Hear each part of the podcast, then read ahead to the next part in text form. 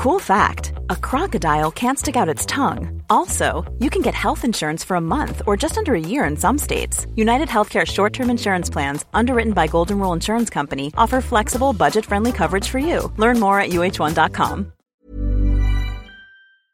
Biden on age issue. I get it. New York, Joe Biden, the United States' oldest ever president, said on Monday he understood the focus on his age, but that he was running for re election because his predecessor Donald Trump wanted to destroy American democracy. The 80 year old usually avoids the age issue, but addressed it during a fundraiser at a Broadway theater in New York City, saying his experience helped him deal with crises like war in Ukraine and the coronavirus crisis. A lot of people seem focused on my age, Biden said. I get it, believe me. I know it more than anyone. He added, I'm running because democracy is at stake, because in 2024 democracy is on the ballot once again. And let there be no question, Donald Trump and his MAGA Republicans are determined to destroy American democracy.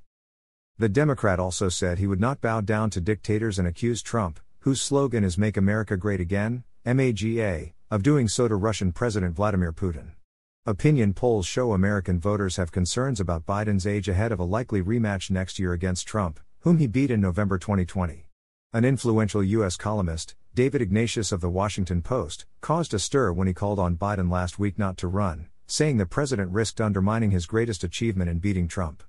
Biden, who is attending the United Nations General Assembly in New York this week, would be 86 at the end of a second term, and his Republican opponents relentlessly target the issue.